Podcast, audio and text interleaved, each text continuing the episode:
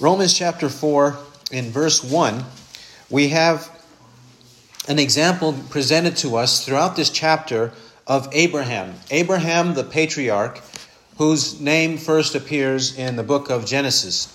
Uh, Genesis 11 and then chapter 12, at the end of chapter 11 and then 12. He is the first and foremost model of faith because from him comes the nation of Israel. And God intentionally used Abraham as an example because Abraham, when he was saved by grace through faith, he was saved before he was circumcised. After he was saved by grace through faith in Christ, then he was circumcised. And this becomes significant because Abraham is the perfect example for all of us who are Gentiles and who do not know about circumcision or who are not circumcised and have uh, no knowledge of the Word of God, the revelation of God. He becomes an example because he's an example of someone who is saved without circumcision or without a ritual to save him.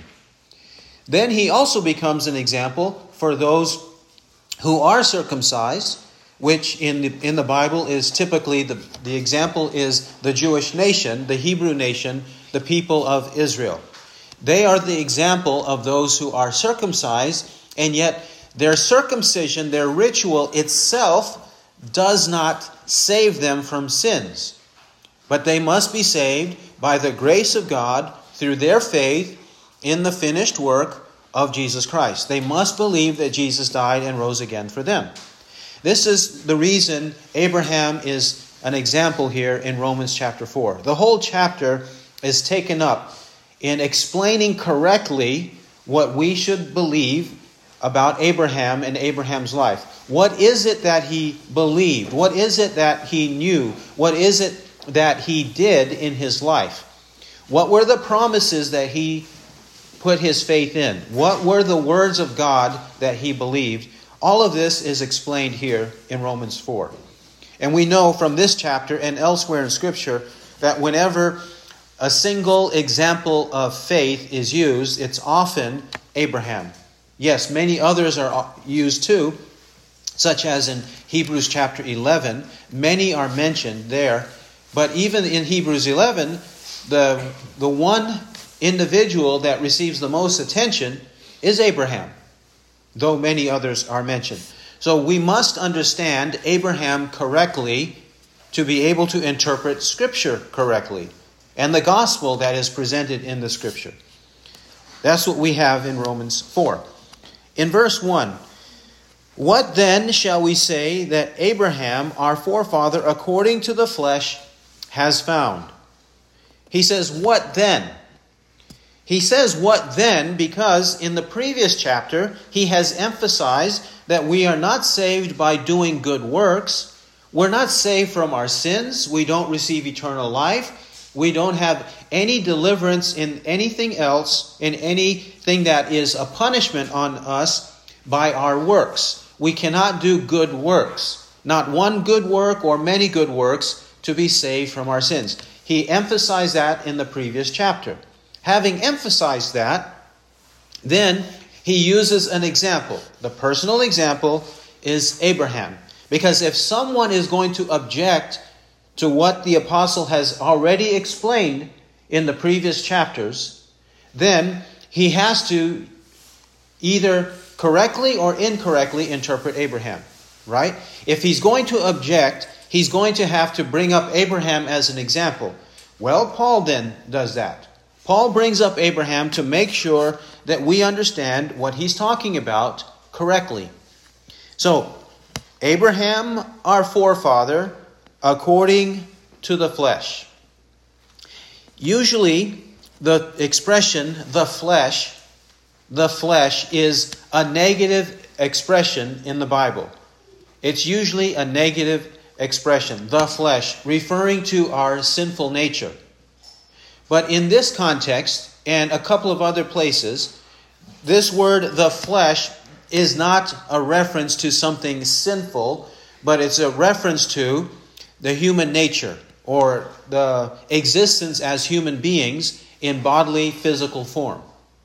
So when he says here, what shall we say that Abraham, our forefather, meaning our ancestor, what kind of ancestor is he?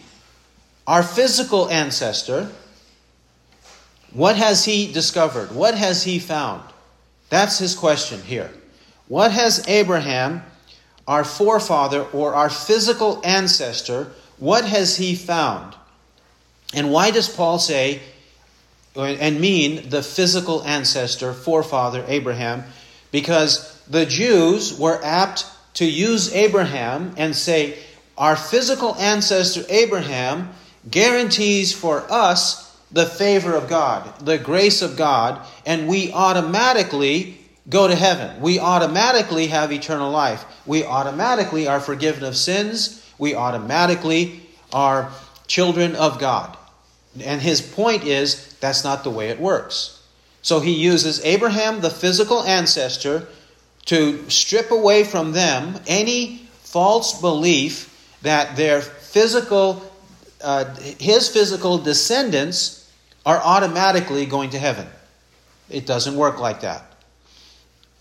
To clarify this expression, the flesh, that it is not always negative, John chapter 1.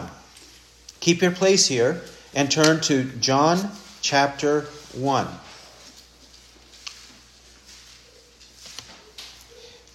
John chapter 1, verse 14. John 1 14. And the Word became flesh and dwelt among us, and we beheld his glory, glory as of the only begotten from the Father, full of grace and truth. You see the word flesh? The Word became flesh. Who is this Word? in John chapter 1 that became flesh? Christ. It's Christ. We learn that from chapter 1, verses 1 to 5. In the beginning was the Word, and the Word was with God, and the Word was God. He was in the beginning with God. And then in chapter 1, verses 14 to 18, he says Christ in verse 17. The law was given through Moses, grace and truth were realized through Jesus Christ. In verse 14, then, the Word who became flesh is Christ. Now, was Christ perfect, sinless, blameless in every way?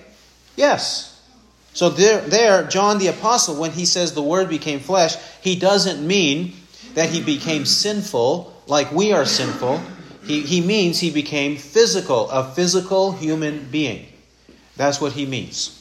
Okay? Another place in John, John chapter 6. John chapter 6 and verse 51.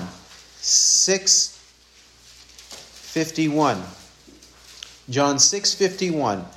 Christ speaks again, or, or speaks here. I am the living bread that came down out of heaven. If anyone eats of this bread, he shall live forever and the bread also which I shall give for the life of the world is my flesh. My flesh. He says he's going to give his flesh. And in this passage, he means his physical body is going to die on the cross so that we might have life. His physical body is going to die. That's what he means by giving his flesh over. Then, one more place Second Corinthians chapter 5. 2 Corinthians chapter 5 verse 16. 2 Corinthians 5 16. Therefore, from now on, we recognize no man according to the flesh, even though we have known Christ according to the flesh, yet now we know him thus no longer. In the second part of the verse, he says, Even though we have known Christ according to the flesh. The same phrase, according to the flesh, is what we have in Romans 4, verse 1. We have known Christ according to the flesh. Means Christ used to be on the earth, and we used to see him physically. We used to be able to touch him with our own hands. We used to be able to walk with him and see him and hear him with our own eyes and ears. That's what he means, even though we have known Christ according to the flesh. Yet now we know him thus no longer. By that he means now he's not on the earth physically for us to see him and to touch him. We don't know him that way anymore because he is in heaven. Correct? Okay. Back to Romans 4. Abraham is our is the physical ancestor of the people of Israel, but he's stripping away from that any notion, any belief that they are secure before God because of it. And that's his argument throughout the chapter. So, verse 2. Verse 2 What did Abraham actually find? What did Abraham actually discover? What did Abraham actually know and believe? That's the rest of the chapter. Verse 2. For if Abraham was justified by works, he has something to boast about, but not before God. He presents a conditional statement, he presents a scenario, he presents a possibility in a conditional way, an if then statement. In verse 2, if Abraham was justified by works, he has something to boast about. If Abraham was actually justified before God because he did works, he says Abraham has something to boast about. Look at chapter 3 verse 27. 3:27. Romans 3:27. Romans 3:27. Where then is boasting? It is excluded by what kind of law? Of works? No, but by a law of faith. Already the apostle has argued that we cannot boast because we are saved by work. Uh, we are saved by faith, not by works. We cannot boast because we are saved by faith, not by works. That's the way God appointed it. That's the way God orchestrated it for us to be saved because of the law of faith.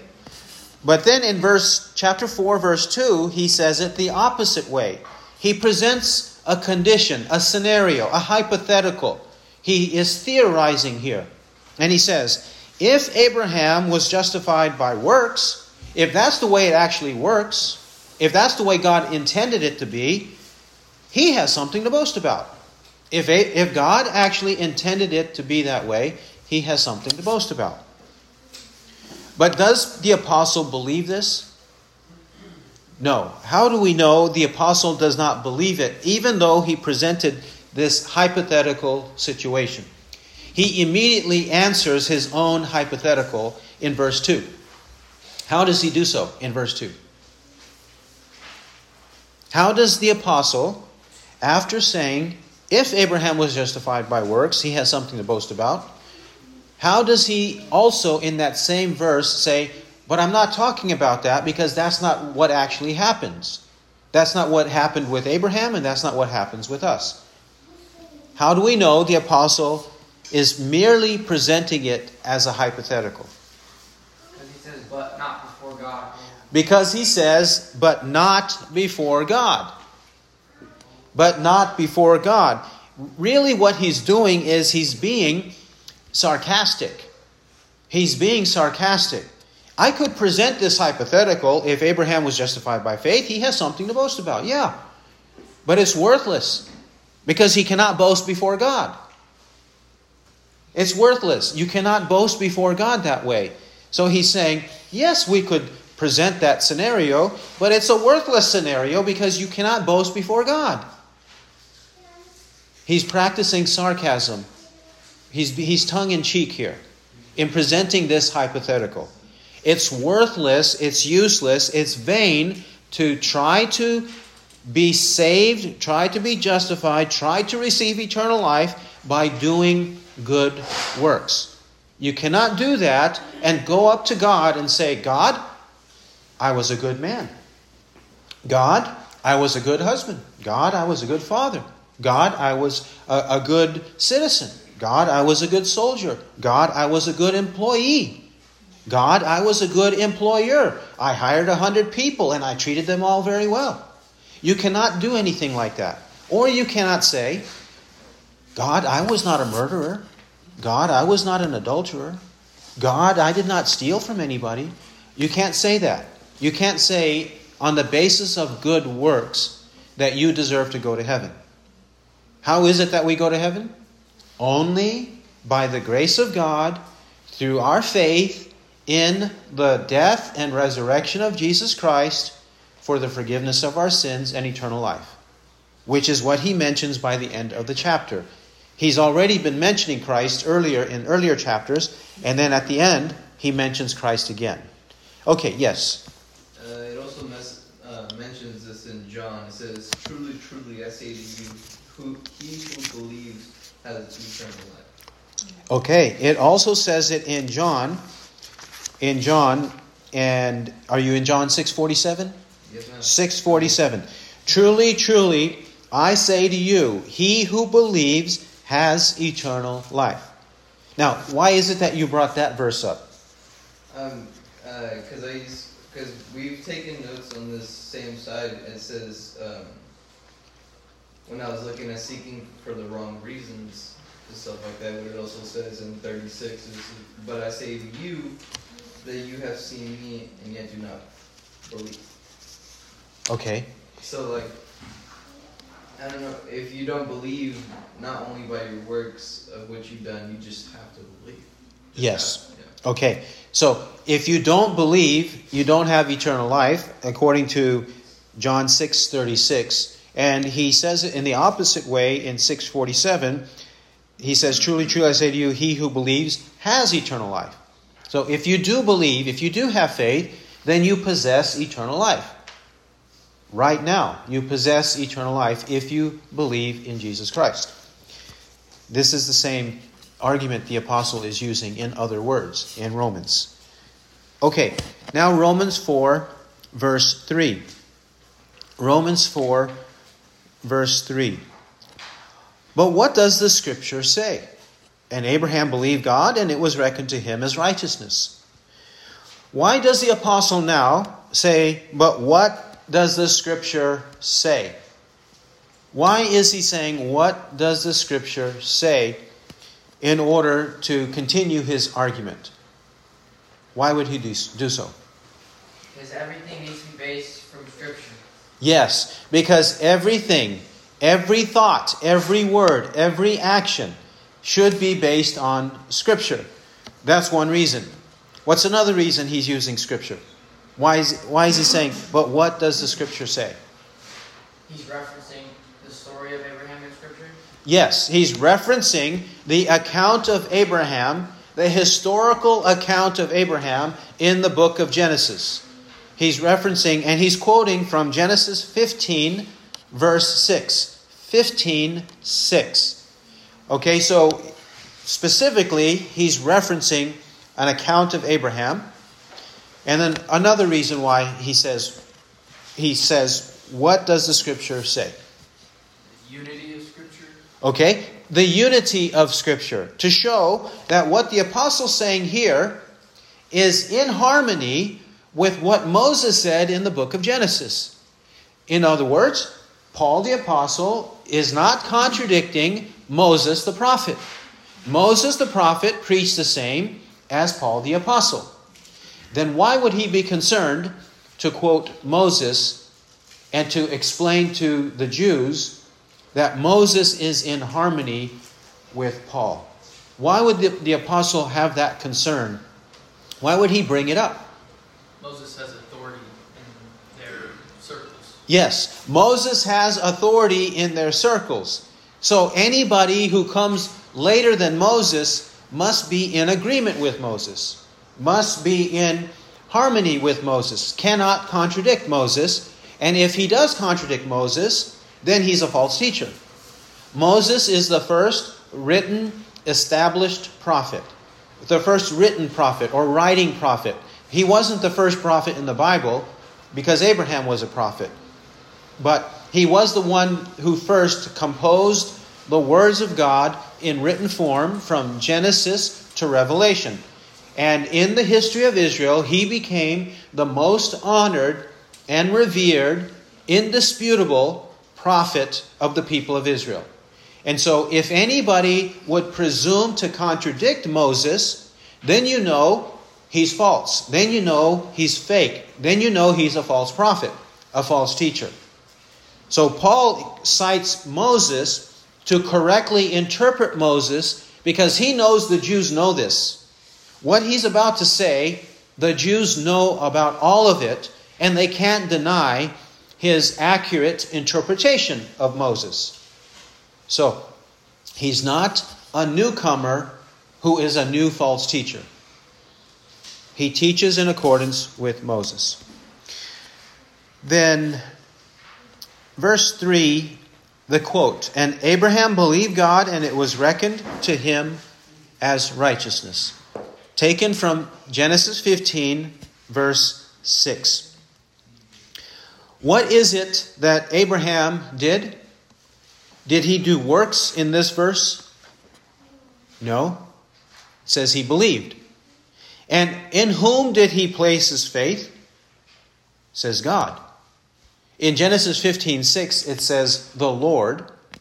And the reason it says God here is he's citing um, a, a, from the Greek, and because he's citing from the Greek, the Greek says God. But whether we say the Lord or God, who is the object of Abraham's faith? Whether we say the Lord or God, who is the object of his faith? Who is the person in whom he placed his faith? What's the content of Abraham's faith? What was it that God said that he believed? Is my question. What is it that God said? What are the, the details? What are the facts that Abraham needed to believe that God spoke to him for this text to say Abraham believed God or believed in the Lord? Answer that question for me. What did Abraham believe, or in whom did he put his faith? He believed uh, he will make him a father of many nations. Okay? He believed that he would become a father of many nations. 417. Chapter 4, Romans 4:17 says, "A father of many nations have I made you," which quotes Genesis 17:5. Genesis 17:5 is quoted in Romans 4:17. Okay? So he believed that. But what does that promise include? What does that promise entail? That if Abraham's going to be the father of many nations, what else does that promise include? Christ being born of the same lineage. Yes, Christ has to be born of the same lineage of Abraham so that the nations of the world believe in Christ just as Abraham believes in Christ. It has to include that. It has to include the fact that Abraham believed in Christ, who would become his descendant and be the Savior of the world. It must include that. Do we have evidence that the object of Abraham's faith was Christ indeed? Do we have evidence that Abraham actually did believe in Christ, who would be the Savior of the world, so that whoever believes in Christ is saved? Sorry? Isaac, Isaac, Isaac. when he was going to sacrifice him. Okay, in Genesis 22, in Genesis 22, 1 to 18, in that place, God told Abraham to put Isaac on the altar and slay him. And then it says that God prevented him from actually slaying him. Right? Genesis 22, 1 to 18. And in that passage, God spared Isaac from death. But Abraham passed the test because he actually did attempt to slay Isaac as he was commanded by God to do. Now, when he received him back, what did that signify? What did that signify that he put him on the altar? He almost died but didn't die, but then he received him back from upon the altar and he continued to live his life. Isaac continued to live his life.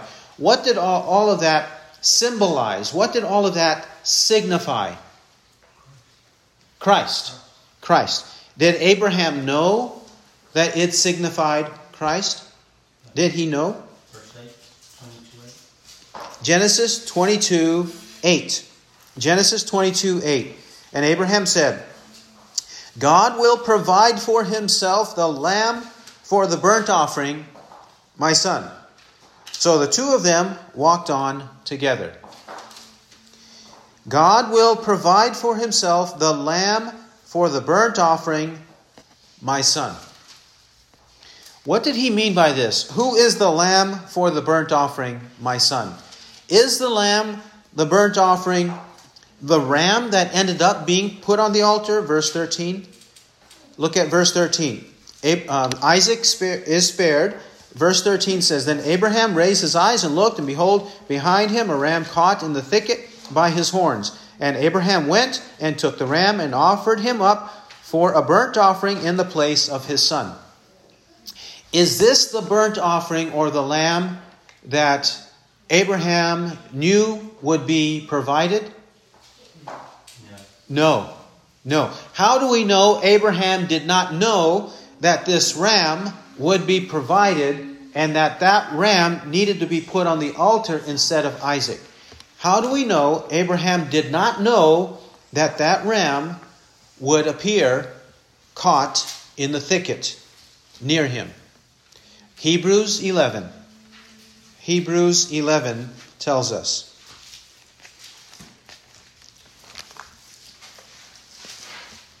Hebrews 11, 17 to 19. Hebrews 11, 17 to 19. By faith, Abraham, when he was tested, offered up Isaac. And he who had received the promises was offering up his only begotten son. It was he to whom it was said, In Isaac your descendants shall be called. He considered that God is able to raise men even from the dead, from which he also received him back as a type. What does that say? It says in verse 18, he, he knew he, he knew that Isaac was his son who would be the ancestor of Christ. He knew that, according to verse 18, in Isaac your descendants shall be called. Okay? He knew that, but since he knew that, it says in verse 19, he considered that God is able to raise men even from the dead. Which means Abraham expected to have to slay Isaac and then God would raise Isaac up from the dead because God had already told him it's in Isaac, in Isaac that you're going to have descendants and Christ is going to come and people all around the world are going to believe in this Christ who is going to be the descendant of Isaac your son. But Isaac wasn't married by this point. Isaac did not have any children by this point. He was still a single man. So Abraham believed that even if God expected him to slay Isaac all the way and kill him, that God was going to raise up Isaac from the dead. And by the way, not only raise him up from the dead, but it said, offer him up as a burnt offering. What does that mean? That the fire on the altar would have completely consumed the body of Isaac to ashes and that God could, from the ashes, raise up Isaac from the dead. And then Isaac would marry then Isaac would have sons, and from there, Christ would be born. He knew that. That's why it says he considered that God is able to raise men even from the dead. Okay? It also says, from which he also received him back as a type. We know that death of Isaac did not actually occur on the altar. But when he received him back, he received him back as a type. When the Bible says type, what does type mean? Received him back as a type. A type in what sense? An example of Christ. Yes, an example of Christ. Type means a symbol or an example, an illustration of the death and resurrection of Christ. And Abraham believed that from a distance. Many years later, Christ would come into the world, 2,000 years later, to actually die and rise again from the dead. So, when it says in Romans 4 that Abraham believed God, this is what he believed. God had told him these things, and that's what he believed. Now, because he believed these things, what was the result? What was the result? In Romans 4, verse 3. Romans 4 3.